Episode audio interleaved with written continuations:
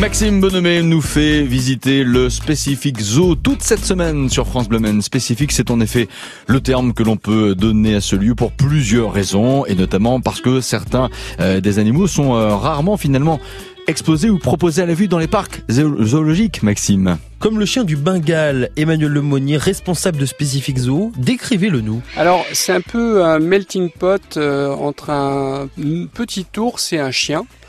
Et c'est un animal assez étrange. C'est un canidé euh, qui est court sur pattes, qui vit euh, en Amérique du Sud, qui a la particularité d'être un très bon nageur. D'ailleurs, il a les pattes palmées comme peuvent l'avoir euh, certains canidés domestiques comme les terre-neuves et les, et les labradors et il chasse plutôt du, gros gibier par rapport à sa taille puisqu'un chien des buissons ça fait euh, on va dire 6 à, 10 kilos.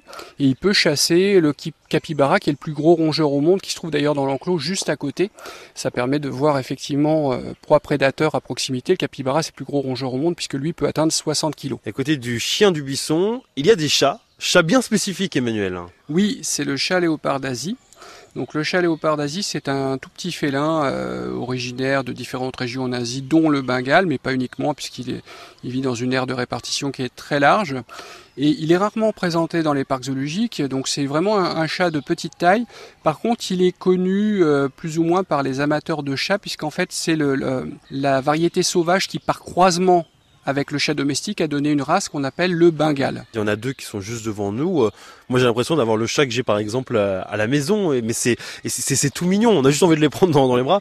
Mais il y a une petite affiche qui marque attention, je mords, c'est bien de le préciser. Oui, alors en fait, bon, ils sont euh, quand même malgré tout assez farouches.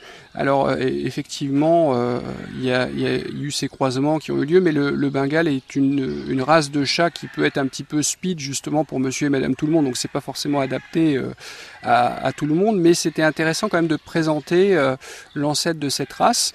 Bon après il n'est pas tout à fait pas tout à fait le même aspect quand même qu'un chat domestique. On a quand même des très jolis euh, ocelles, euh, une euh, tête un petit peu allongée, enfin vraiment des particularités. C'est vraiment un, bel animal. Alors d'ailleurs, tout en vous parlant, j'observe que la femelle a un, ventre un petit peu rond, donc ce qui peut laisser supposer un heureux événement prochain, donc qu'on n'avait pas encore constaté jusqu'à présent. Donc ça, ça serait assez sympa pour cette nouvelle espèce si on avait des petits dans l'année. C'était pas forcément euh, programmé, mais visiblement ça pourrait être le cas. Une bonne nouvelle que l'on apprend ensemble sur France Bleu Maine. Demain, suite et fin de notre balade à Spécifique Zoo. Ah oui, en effet, Maxime, vous serez avec les perruches dans carrément la volière du parc zoologique de Spèce. C'est bien sympa.